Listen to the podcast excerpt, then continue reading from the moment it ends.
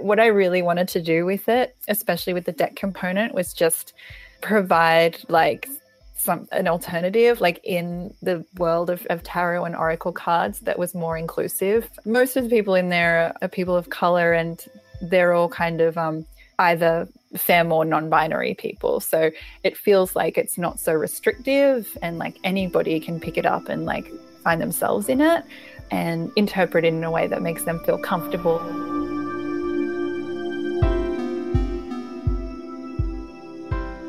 I'm Alison Rice, and welcome to Offline, the podcast. These are honest conversations about true self with the people behind the Instagram accounts and the teachers who help us on our way. A lot has changed since I launched Offline in September 2018. It started as a podcast, and thanks to your ongoing support, it turned into a movement. Today, Offline exists to help us explore the essence of who we are and how to live, create, and succeed in alignment with that. This is our true self. There's the podcast, a series of online courses I've created with our collective needs in mind, and experiences that allow us to connect as a community.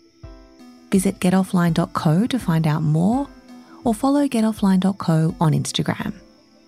I hope this episode helps you on your way. Thank you for being here. My next guest is someone I look up to an intersectional healer. Jericho Mandybur works as an intuitive guide, spiritual self care coach, tarot reader, Reiki practitioner, journalist, and podcaster. Even though she's younger than me, I want to be like Jericho when I grow up. An Australian living in LA, she most recently ran editorial at Girl Boss Media that's right, directly under Sophia Amoruso. Before Sophia propositioned her with the role of editorial director, Jericho led teams across Mashable Australia, Oyster, and ASOS. We had our honest conversation on a video call, so apologies in advance for the sometimes dicey connection. That said, talking to her through a screen didn't make it any less special. Her aura transcends. I hope you enjoy part one of my honest conversation with the amazing Jericho.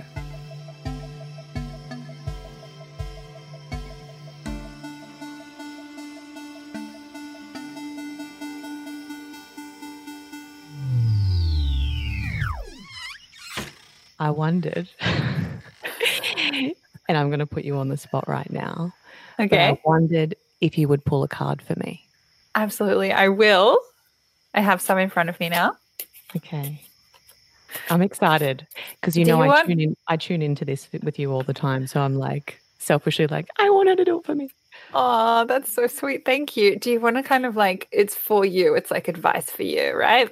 I feel like yes, I'm at yeah. a yes, a place where I, as I was just saying to you, I have been doing quite a bit of soul searching and really trying to figure out the next step. But then I guess intuitively knowing what it is, and maybe it's a little bit of fear just holding me back from just mm-hmm. doing it. You know, we were saying like very good at building other people's brands, perhaps. Yes. um, and maybe turning the attention onto my own. But yeah, so that's kind of where I am right now. Okay, beautiful. So we'll just say, like, what advice do we have for Alison right now?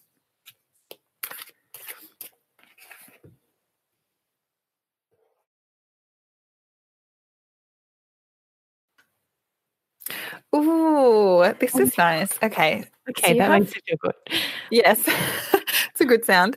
You've got the world. So the world is like a beautiful, powerful major arcana card. And it's actually kind of the last card in the deck if you go in order of the major arcana. So what that means is like it's it's kind of a big spiritual form of closure, like the end of a chapter and stepping into something really new. So this is wow. just literally reflecting your life right now and your story up until this point. And cards do that so often. Like I find they just mirror your energy. So rather than give you advice, they'll say, this is where you're at right now. And it can be a bit like, I know. but the lesson in in this card is really like, okay, like you need to kind of, you know, accept the learnings like take everything with you that that's resonated discard the rest and like be willing to start all over again like a child you know? So like you've come through all this like hurdles and it's kind of like this um door opening at the other side and you're kind of like all right let's do this again. Like it's like right back to the beginning like the end is is always the beginning. So it's really really exciting and it kind of says like you've come so far and like what you've learned is going to like help you propel even further next time oh man that is like intensely validating oh good good good and good it's like what? i feel mm-hmm. so i just feel so ready Yes. Well, this is the energy of the world. It's like, I mean, it's the it's the pinnacle. So you can think of it as like enlightenment. It's like, haha, like an aha moment of like, let's do this, you know? It's a graduation of like your spiritual journey. Yes, so I Get ready. do you um it's actually not on my list of questions, but I thought it was interesting that I was in that big job for seven years. Mm-hmm. And it, like, how do you feel about those seven year cycles? Because I do feel like I I went through that process and I closed, and I perhaps I stayed. Listen, maybe twelve months longer than maybe I should have. I don't know, but then I wasn't mm-hmm. ready to mm-hmm. go before that. Um, but do you? What do you think about seven year cycles? Yeah, well, like I definitely think that's that's real as hell. Like you can see that reflected a lot in like the tarot and in life. But seven, like numerologically, and I'm not a numerologist by any stretch, but the way that I understand it is kind of like you have this um this uh this build up or this desire to like keep going. Like there's like these kinds of um these revelations that you've gathered. So the six is almost like this um experience of of um something has accumulated to the point where you've gathered some strength you know? Like you have mm. something really really solid now. And then the seven is like not like a, a, a, challenge, but it's very spiritual, kind of like, all right, like if you're going to do this, like you have to like go in. And it feels very, um, like for me, I always just think of the phrase like you have to keep going because the eight is going to be beautiful. And the seven is kind of like almost this like one step forward, two steps back, like can I, can't I feeling. And it requires a bit of like, just I think a bit of patience and a bit of understanding that like the best has yet to come and you kind of have to like let yourself go further first. So it's a bit like a push. Oh man, this is all just resonating like I feel like I'm probably on the cusp of the eight then. Mm-hmm. Or maybe yeah. I've even got one foot into the eight actually because I know it's here and now and I'm in it. Mm. Yes. And I've actually just moved out of fear. You know, I've been, I think I've been blocking money. Mm-hmm. Yeah. I've been so scared of not earning mm-hmm. because, you know, and we'll talk about, and I can't wait to talk about what's next for you and your, um, your recent decision to move into your next chapter. But I've spent probably the last five months comparing what I was earning to what I'm now not earning. Mm-hmm. And I finally arrived at that point where I'm like, it doesn't fucking matter. Yeah. Because, you know, it will come. And I know yeah. it will come. And I intimately know it will come and intuitively know it will come. And I think for the past five months, I've literally been in this just state of fear. Mm-hmm. And then just mm-hmm. realizing that I don't actually cost very much. And mm. To be honest, is actually quite hard to spend money now. Absolutely. That mm. resonates with me so strongly because I find um, the more the harder you work, the more you spend because yeah. you do cost money when you're less fulfilled, I guess, which I'm not to project that onto your situation, but you know, you're tired, so you want to spend money on food and you want to drink, so you go out, you know, like you can't be bothered. So you just start living a little bit more excessively than you would if you were more conscious. Oh my God, totally. So I totally agree with that. And just buying into the programming that, like, I needed the new season Balenciagas. Yeah. Whereas now mm. I like look at that stuff and I'm like, ooh, you were in a lot of pain when you bought those. You know yeah. what I mean? And yeah, you got those shoes, but I mean, I've barely worn them. Yeah. you know what I mean?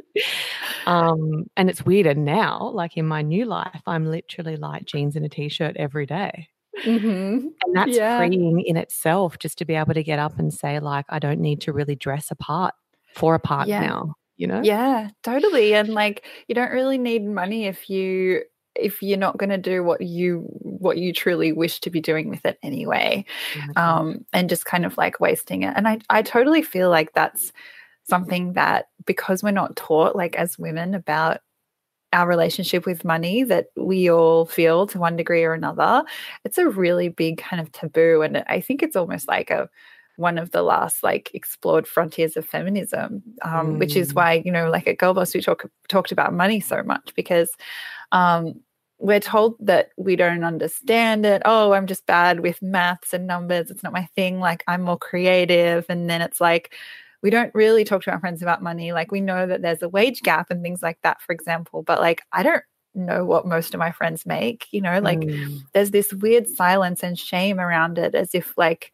um, it means so much to us, but at the same time, we can't even look it in the face. Yes. Oh God, I'm going to get onto questions for you now because okay. I have so many topics I want to cover with you. Um, I do want to start on the career um, track, and I'm not sure we'll spend too much time there actually, but let's let's hit it and see. We didn't mm-hmm. actually know each other when you were in Sydney. Mm-hmm. Um, so I became much more aware of you and started sort of following you properly and following your journey when you moved to LA. Um, but you did hold some incredible roles across titles like Mashable. I definitely knew when you were on Mashable, um, and NITV mm-hmm. and ASOS. And I just mm-hmm. thought it was a nice um, sort of entry point. Like, can you give us a bit of a summary of your sort of career journey up until this point? Because it is kind of fascinating. Oh, thank you. mm-hmm. um, all right. Well, I I went to school. I did gender studies and art history, and then I took like a year off and just worked in like um, a vintage store.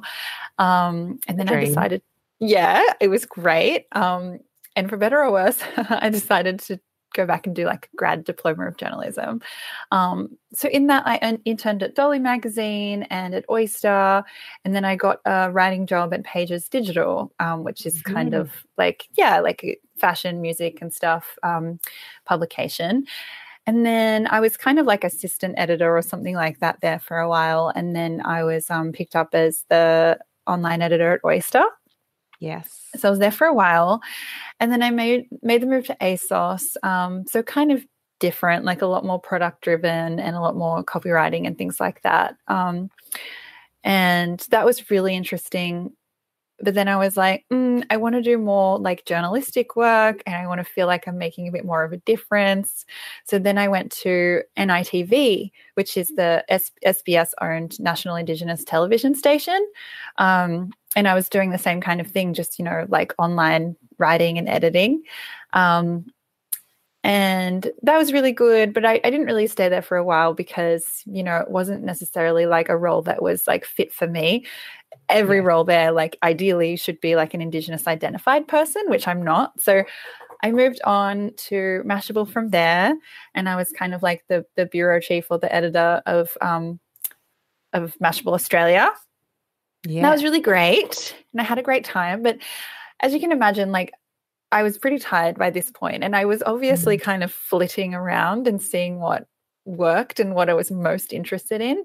And they were all really interesting. And like I'm a I'm a naturally curious person, um, for better or worse, which is kind of why those role those publications are so diverse. Um, but by this point, I was kind of just like tired, and so I was still at Mashable, but I was kind of like really personally like on a kind of like a spiritual journey so i was like getting in getting back into tarot which i had been interested in when I was younger, but avoided largely because I was like, A, I was like a bit superstitious of it. Like I was scared of it. And B, it wasn't like cool. Mm. So I was doing a lot of that. I was meditating. I had tarot teachers. I was kind of like, I think I should be doing something else. Like I should be like, I don't know what, but like something needs to change. Um, you kind of feel like at that point you were like, you knew what you should be doing, but you were kind of suppressing that or burying that a bit? Yeah, absolutely. I was like too scared to really like admit what how drastic a change it would have to be. Um, okay. Yeah, totally. And I was doing things in my life to kind of um, distract myself. So I um I moved out of my place and I was subletting a friend's place while she was away. And I didn't really know why, but I was just kind of like setting myself up for a big change to come. And then the change that like ended up coming and um making me move to America was that Sophia Amoruso, who's the founder of Girl Boss, um, hit me up. And she'd previously just, hit We just need to pause there. yeah. Tell me the moment crazy. that her name is in your was that like LinkedIn or email? That was LinkedIn, but weirdly she had like followed my work at Oyster magazine because I did these like stupid like red carpet roundups um, where I was kind of like semi dragging people, but also enjoying myself and and oh she God, liked those so. work. you're right i love that stuff so um we we got talking um then super briefly but i have to admit like i didn't really understand like who she was at that time. Um and i was younger so i was kind of like oh, okay whatever like i don't want to move to la that was for nasty gal. Um so yeah, she she DM'd me on LinkedIn and just said, um, "Come work with me at Girl Boss Media," or like "Join me at Girl Boss Media!" Exclamation exclamation, and I was like, "That's weird," um, but like cool. So we like got on a Skype conversation, and um, yeah, she was like really interested, um, and it sounded really amazing and exciting, and obviously so different. And like I had no good reason to stay. Like I wasn't in a relationship. I didn't have anything like a lease keeping me there. Mm. So, um, how interesting that you'd kind of already maneuvered your life to a point yeah. where you could just pick up and go. Yeah, like mm. I had mm. my bags still packed from like moving into my friends, so it felt really serendipitous and, and crazy. Like I knew it was coming. Um, but I hadn't been to the States or anything. So I kind of just was taking like a huge risk and it was really scary. Um, and then yeah, like we just figured out the visa stuff, and I was um, in LA like five or six weeks later. Wow. Yeah. And tell me what it was like landing in LA with no, I mean, you know, it's that thing where it's like, is it Venice? Is it Santa Monica? Am I a West Hollywood mm-hmm. gal? Is it Larchmont Village? Like it's like there's so many different sort of yeah places. Yeah, little like, pockets. you even know? I didn't know. Well, the office was in Silver Lake, which is on the east side. So I was like, okay, I'm just going to live around there. So the decision was kind of made for me. Um, and I'm not really like naturally that um, adventurous. So I, I didn't really want to like um, leave it up to chance. So before I went, I was like rapidly searching for a, a roommate and everything. So by the time I landed, I had found a place um, in East Hollywood. So when I got there, I like went and like met my roommate who I found on Facebook and then um, started work and it was like a 10 minute drive down the road um, like the next day or the next couple of days. So ever since then I've kind of been in this one small pocket of LA. Like I love visiting other places. Um, like I love Santa Monica and Venice, but I'm very much like embedded here now just because of habit. it also just takes so long to get everywhere else. Oh, absolutely. And I don't drive. So that also really creeped me out about LA. Mm. It's been mm. fine. You spend a lot of money on Ubers. Mm-hmm. But they're so much cheaper here. In Australia, Ubers are just a rort. Nobody tells you that. No, I know. Um, I did want to talk about those early days at Girl Boss Media because I feel like, you know, one of the best things that ever happened to me professionally was helping build a business from the ground up mm-hmm. you know, but when I was in it at that time, I didn't realize the gift I was being given in that sort of very sort of startup hustle sort of you know mode mm. um, and i just wondered what was it like like when you arrived in that company was it still obviously super small and obviously yeah. still established yeah it was small um, there was like five or like six people um, and it was essentially just kind of like a, a website or a, like kind of a bloggy version of um, a website that was originally designed to promote the the Girl Boss book. Um, so when I started, there was an editor who was also like writing all the stories, and that was the only member of the editorial team. Um, and they didn't really have like a calendar or a style guide or any kind of um, like editorial strategy. So, so yeah, it was it was pretty pretty small. Um, Sophia, on a whim, had just decided to hold this kind of conference um, thing off the back of the book, and that was the first Girl Boss rally. So that had just finished. So we knew, okay, like we're an experiential kind of media company, and we also have this site. Um, but the rest was kind of like up for grabs. And to be written, how incredible! Yeah, it was and really cool. You have recently decided to expand. Mm-hmm. Yes, that's the word. Yeah. yeah. And I thought really hard about that word actually, because I've been talking a lot about um, reframing the word quitting or failure. And, you know, when I think about my own journey out of Allure, um, it was absolutely about expanding and evolution. For me, there was like, I literally could have stayed there forever. Mm. Loved my boss, loved my team, fucking love those brands. You know what I mean? Like mm-hmm. they still feel like my firstborns. mm-hmm. um, but I just knew that I, you know, it was just so time for me to really feel a bit, I guess. Um, yeah, I don't know if scared's the right word, but certainly challenged again. Um, can we talk about your decision to expand? Mm-hmm. Um, yeah, I, I, absolutely resonate with everything you just said. Um, that's exactly how it felt for me as well. I loved working there and I loved being a part of building something that I was like so proud of. And I could have absolutely stayed there as well. Um, but I kind of had this feeling that I wasn't being authentic or like true to myself um, in a couple of ways. One was, you know, I spent so much time there and on the podcast Self Service talking about self care as being like the flip side of the hustle, but equally important. And I just wasn't really living that um, because, you know, I'm obsessed with self care and I love talking about it and being advocate for it, but that doesn't mean I'm good at it. Like, I don't know if anybody is, you know, so um, I'm constantly trying. Um, and I felt like if I wanted to try more and if I wanted to kind of like step into like what I felt was the the the right um, lifestyle for me, like just in terms of rebalancing the scales of where I put my energy, then something had to change. And it, it really just had to be um, stepping away from my full time job there, just simply because I'm sure you, you're probably the same, but like my style of work is pour in my entire self into my work oh, yeah. and just like give all my energy and that is my life you know like I, i'm kind of for better or worse like i'm kind of a workaholic in that way. So i was like well i can't slowly slowly like chip away at this. I feel like it has to just be cold turkey.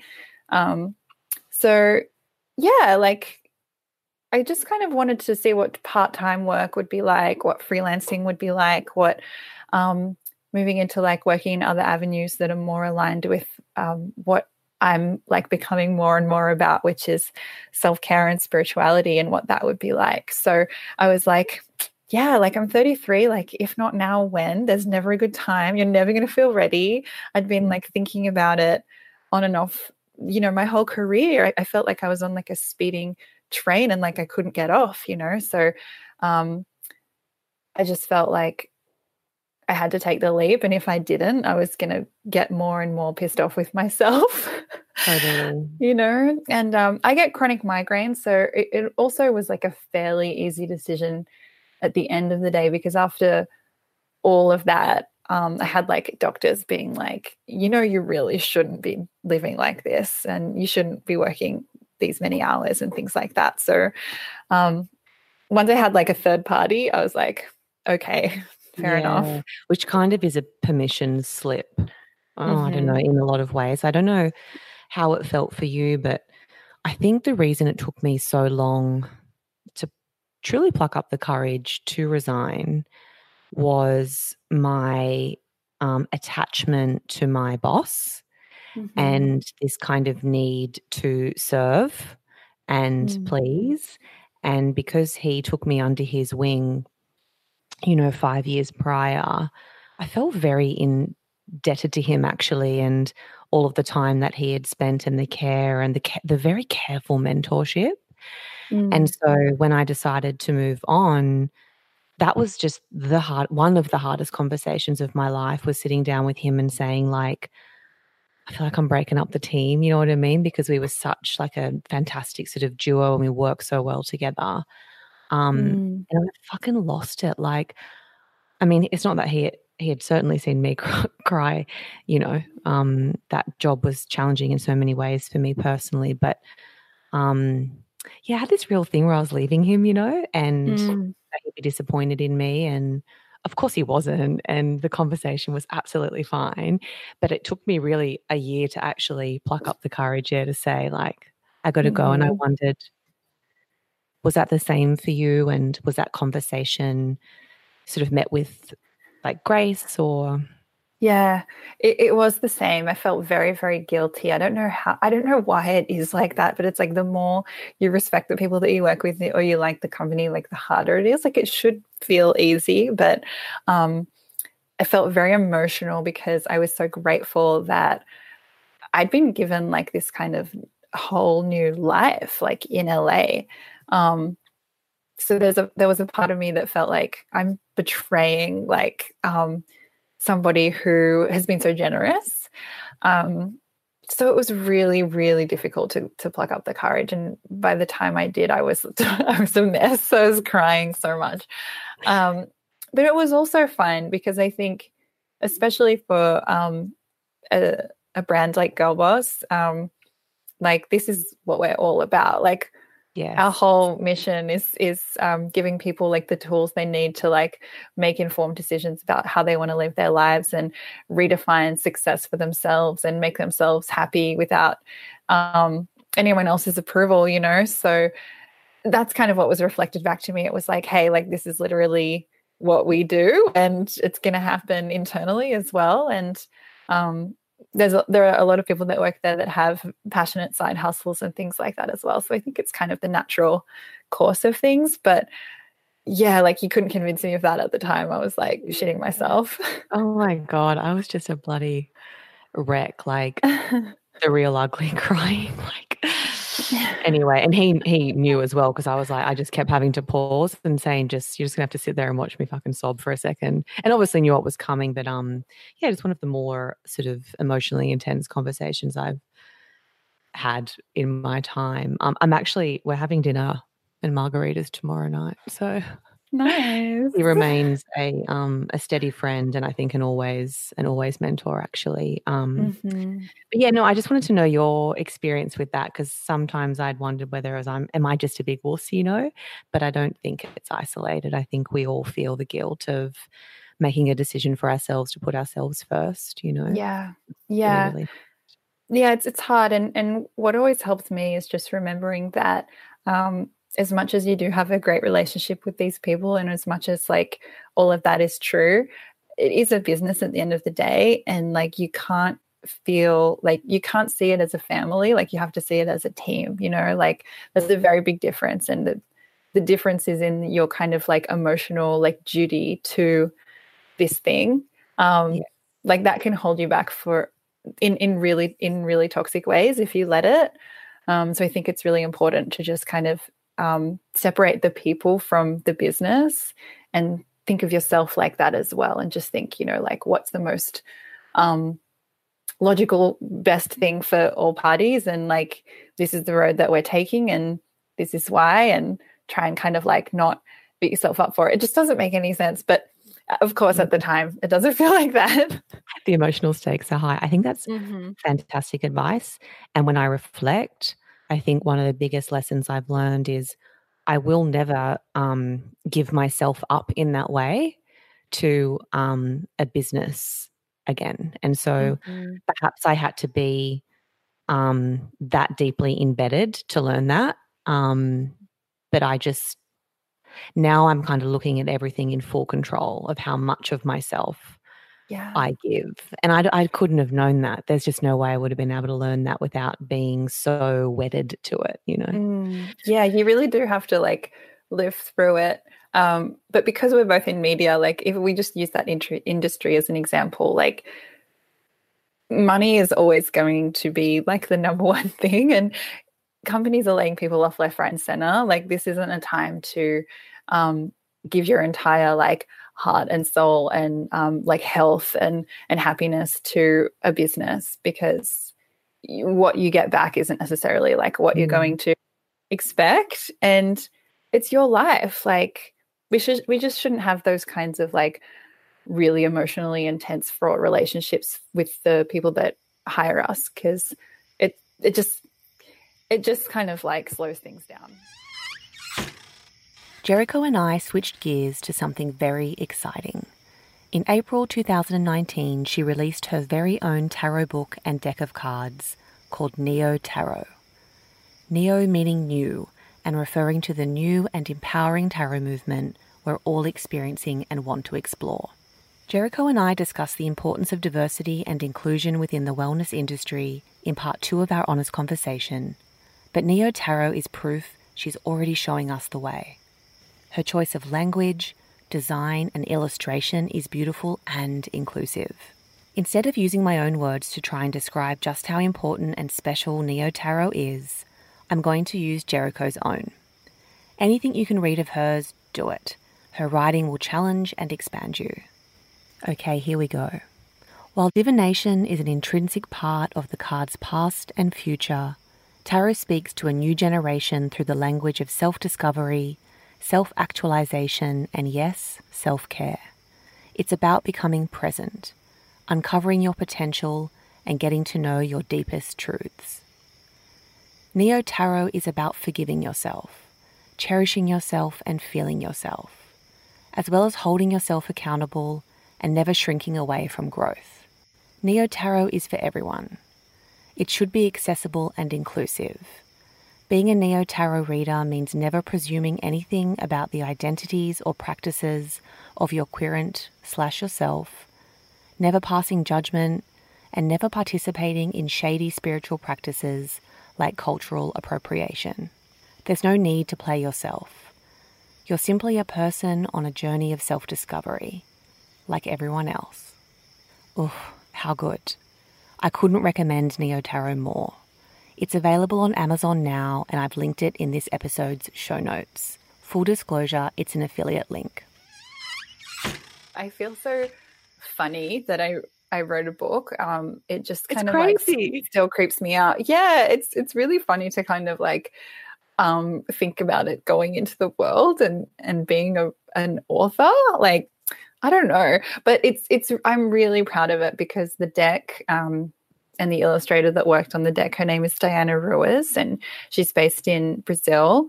Um, and she's just the most amazing illustrator. It just could not look any cuter i think.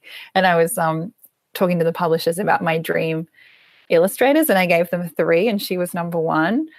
And um, the fact that she said yes just made me like so happy and it just looks so vibrant and colorful and modern and what i what i really wanted to do with it um, especially with the deck component was just um, provide like some an alternative like in the world of, of tarot and oracle cards that was more inclusive. Um, so most of the people in there um, are people of color and they're all kind of um, either femme or non-binary people. So it feels like it's not so restrictive and like anybody can pick it up and like find themselves in it um, and interpret it in a way that makes them feel comfortable and like it's for everybody. Because tarot has this weird tradition of not necessarily being like that. So um, so that makes me really proud. And then the actual writing of it was just like i don't know it was so, it was so challenging. Yes. Um, well i'm even just thinking like in a practical sense, like how did you write a yeah. book while being in a role, which I know that how demanding that role would have been? Mm. Like, are we just talking late nights and weekends or? Exactly. Yeah. Mm. It was it was basically all weekends. Um, and then when it was crunch time, it was like late nights as well. But I kind of just tried to put it in my calendar, like be really, really vigilant about the times that I was dedicating to it and just like not veer from that as much as I could. Um, so I didn't, re- I just, I didn't really have a social life for a while. um, like on Saturdays, I always read tarot. So in between readings, or if I had like a, a, kind of a slow Saturday, I would just spend the whole day writing, no matter what. And then um, I kind of did the same on Sundays for a little while. So yeah, I, I kind of just sacrificed my entire social life um, to get it done, which Can I I, would ask you how recommend. Sorry. How long did it take to write it? Oh, okay. So it took probably like um seven to eight weeks. Mm. And it's it's not big. And I think Tarot is actually a really good first kind of book for me to write because you know there's 78 cards, like you need meanings for each. You can break it down really easily. So I basically made this like huge chart on my wall and broke down like every segment of the book and how many like hundreds of words I was allotting to each segment. So then it became a lot easier to just like tick sections off as I go. So yeah, that's kind of like that would be my advice to to other writers is just kind of like break it down really mathematically and then just a lot time um, so that it feels like not so just overwhelming and like you just have to spew out a book Mm, and where do you even bloody start with that stuff? And then I had wondered, like, what advice you might have for aspiring um, authors who might be aspiring writers who are listening. How does one get a book deal? Oh yeah, I, oh, I'm not the best person to ask because I was just lucky enough to be um, like the editorial director of Girlboss. Frankly, is I think what happened. So they emailed me and they'd seen an article I wrote about self care, and they were like, "Would you want to write some kind of illustrated like picture book on self care, like a self care A to Z?" Um, and I was like, "Thank you so much for asking. Great idea." what about tarot?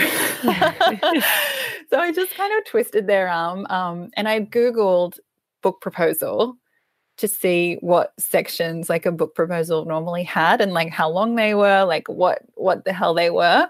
And I quickly put together one for a tarot book instead. And they must have known I just Googled it. It was only like two pages long. And I just sent it back to them and I was like, yeah, here it is. Like, here's like the contents page here's an excerpt from the intro here's like a few suggested names um and like this is why i think it would be good yeah they just kind of liked it i think it was it was timing Mm. you know but um from what i hear from other people there are um agents that list their details online and they're all kind of open to submissions. And so once you have an agent, it becomes a lot easier to get a book deal. Um, if you just reach out to publishers without an agent, they basically like, I mean, you can't. Yeah. You but I, I think it seems like there's an agent out there for everybody, and they're all really, really happy to have proposals sent to them in. Um, in emails. And so I've noticed since then that there's like directories that exist for those people. So I would just kind of say start there. Um, but yeah, I was one of those like privileged fuckers who just got somebody come to me. But at the same time, like, my gosh, so credible. And like being approached for that role, like, that's no mean feat. And, you know, it's interesting as I think about the approach as well, because you like, we as women leading businesses, we are very observant and we watch and we Mm. start to follow people and try and get around what they're doing and understand who they are. And it's quite a long process. Like when I think about women that I've approached for roles, I've often read their work for a couple of years. And then you just Mm. kind of like end up in their inbox and they're like, oh my God, so surprising. It's like, oh my God, I've been stalking you online for however long. It's silent work, isn't it? It's That's kind of true. Cool. That's very true. I, I love that Mm. about this kind of work, stalking people. Mm, I stalk you all the time. Thank you. Um, I wanted self care. And my first question is so self asked, which everyone has to listen to because it's very fantastic. Self service, that is staying. So you're staying on in a part time capacity Yeah. to do that? Is that how it's working? Listen, that's a very good question. Um, self-service is is something that um, like I talked to Sophia about, and I'm kind of allowed to keep doing it. Um, but I just about have to figure out how. Like, do I Mm. shop it around to other networks? Do I just like record it at home on my own? Um, and both are totally feasible, but it's just such early days that I haven't figured it out yet. And it's been on hiatus for the longest time. And people keep DMing me and saying, like, when's it coming mm. back? And I just have to say, stay tuned. I don't know. But um, I'm determined now that I've kind of like shifted my life around um, to keep it going and give it a little bit more love. So, yeah. Um, let's get back to self care. Okay. Um, I love your stance on it, which is um, spiritual well-being and self-care is our birthright. Um, mm-hmm. I've actually written that in the notes section of my phone before after reading some of your stories. Oh, that's um, too beautiful. I can't. my notes section is very sacred space. But you know you have those where you just like all your little bits mm-hmm. and pieces that you turn to in times of need. And I've got, yeah, a couple of your things in there actually. Oh. Um, I have referenced this before in another episode, and I actually can't remember whose it was right now. But we did an interview with you um, when I was leading my domain, um, Australia, and I loved your, um, I guess, advice and opinion on work life balance. And you had said that you don't really think it exists anymore in these kind of busy lives that we and ambitious lives that we lead, and that for you, it's all about sort of fitting self care into that.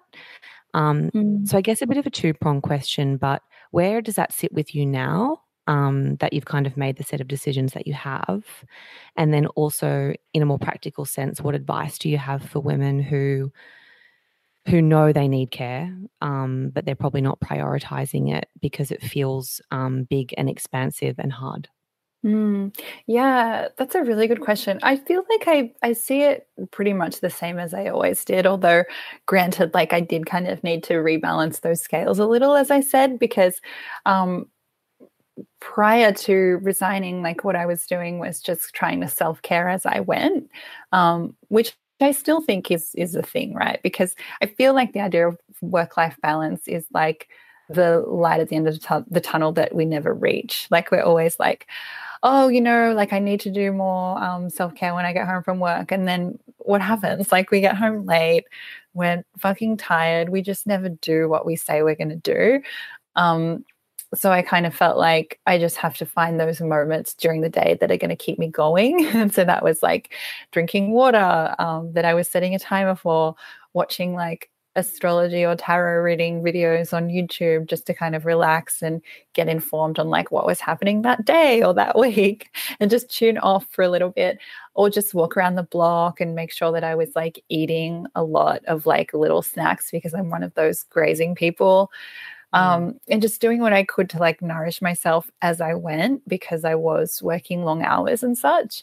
Um, so I wouldn't recommend working long hours and just trying to fit it in as much as you can and like having that be enough. Like you still kind of need to have limitations and boundaries for that to work. And so that was kind of the biggest thing that I learned. So I still take that approach and I still kind of try and um, fit it in like wherever I can um, in those methods and in others, like breathing, you know, like starting the day by having a little stretch, like and making sure I don't sit down for too long, like. Mm. Um, CBD and cannabis like are really really helpful for me if I don't feel like I'm kind of um like about to step into a meeting or something. Yeah. And and these kinds of things. So so yeah, that the same thing still holds true, um, but I would say that you've got to be realistic about what you can actually do and what you're kind of just in denial about. Um, so if you say like, oh, I'm just fitting in like little things here and there, and they all add up to like three minutes out of like a 10 hour day, um, then there's some there's a bigger picture that like needs to be addressed, you know. Um, mm-hmm. Um, so I did kind of learn that the hard way a little bit. And then I guess the thing about self-care is that I think now people are scared of it because it seems like another chore on their to-do list. and it, yes. it's like this thing where it's like, oh, now I have to do something else. Like I went to the gym, I like did X, Y, and Z, I meal prepped, and now I have to do self-care. Great. um, but I really don't think that it's like as intimidating as all that. Like I really see it as like looking after your basic needs. So you know, hydrating, eating right, um, like breathing well, making sure that your nervous system is kind of like okay and that you're checking in on your thoughts and not like driving yourself mad about things. Um, really, really little things like that. So it's not necessarily like you need a whole Sunday or like a whole two hours to like get a facial and a, and a manicure and like do X, Y, and Z. And you're not doing self care if you're not doing that. Mm. I just think it's kind of like it's a consciousness and a mindfulness about like your needs and making sure you take care of them. And sometimes the simplest things are the things that we ignore. So, like, you know, I'll get up in the morning and I'll be like, do, do, do, walking around the house, like, check my phone. And then I'll realize I've been awake for like two hours and I, I haven't drunk any water. Like, these kinds of little of little things like we all do. Um so i would say like don't be too intimidated by like all the self-care marketing because like it shouldn't cost money. It shouldn't really take like that much effort. It should just really be time. So like you you can't really do any form of self-care if you don't have the time right? So it's just like okay i'm to de- designate 5 minutes. Just like with my book like i'm just to designate like an hour here or um, 30 minutes here. And within that like container of time, you're not doing anything that you feel that you have to do in order to be productive. so, mm. like, if you're trying to, um, like, have a facial and like relax and and that's a cool thing for you to do and that feels like self-care awesome but like are you also like on your phone checking emails like listening to something like that kind of feeling of always having to be productive and working even when we're not at work that's like a real thing now. Oh yeah. so it's none of that you know it's the it's the antithesis of that. It's just being and just breathing and letting that be enough and just knowing that like you're taking that time for yourself because you're worth it. Like you're not a workhorse you know like you're not just like an autopilot kind of machine. Like you have to kind of just be with yourself and nourish yourself in really simple ways. And if you can do that um, here and there or in big chunks of time or like whatever works, then you're doing okay. But what you mm. can't do is just like unconsciously like go through the motions of life without checking in. Yes, like I've ticked, ticked, ticked. I said um, on Instagram the other day, it was really fascinating how much of a response I got to it is the decision to live slower is very humbling. A lot mm. of days I mm. find it because I've got my ego literally going, What the fuck are you doing? You're like peaking professionally. Like, this is your time. You know, you just got your earning power up. Da, da, da, da. Like, literally walking mm. along the beach slowly. and then I guess my, as I identify with sort of self and soul, it comes in on this side and says, like, literally this is fucking God's work. Like, leave me alone. Like, mm-hmm. it's a mm-hmm. choice I've made. And it's really that all day going, like, I'm not here to be this auto picking machine. You know what I mean? Mm-hmm. Um, but it's very hard on the days when the anxiety creeps up on the ego side mm. that says, like, you haven't done anything today. Like, protective of Mondays. Like, get this. I'm like, do my soft sand walk you know, absolutely the Bondi Beach wanker everyone thinks I am. Um, and then I buy myself a lovely coffee. I go to acupuncture. Mm. and then actually on this Monday I'm also having a facial and then I go to group meditation at 6:30.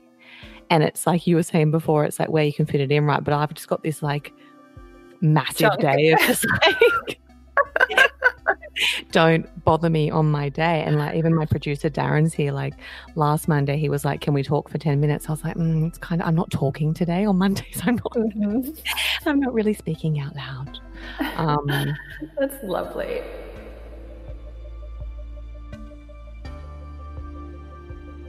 Want the good news or the good news? We're only halfway through. Stay tuned for part two of my honest conversation with Jericho Mandybur.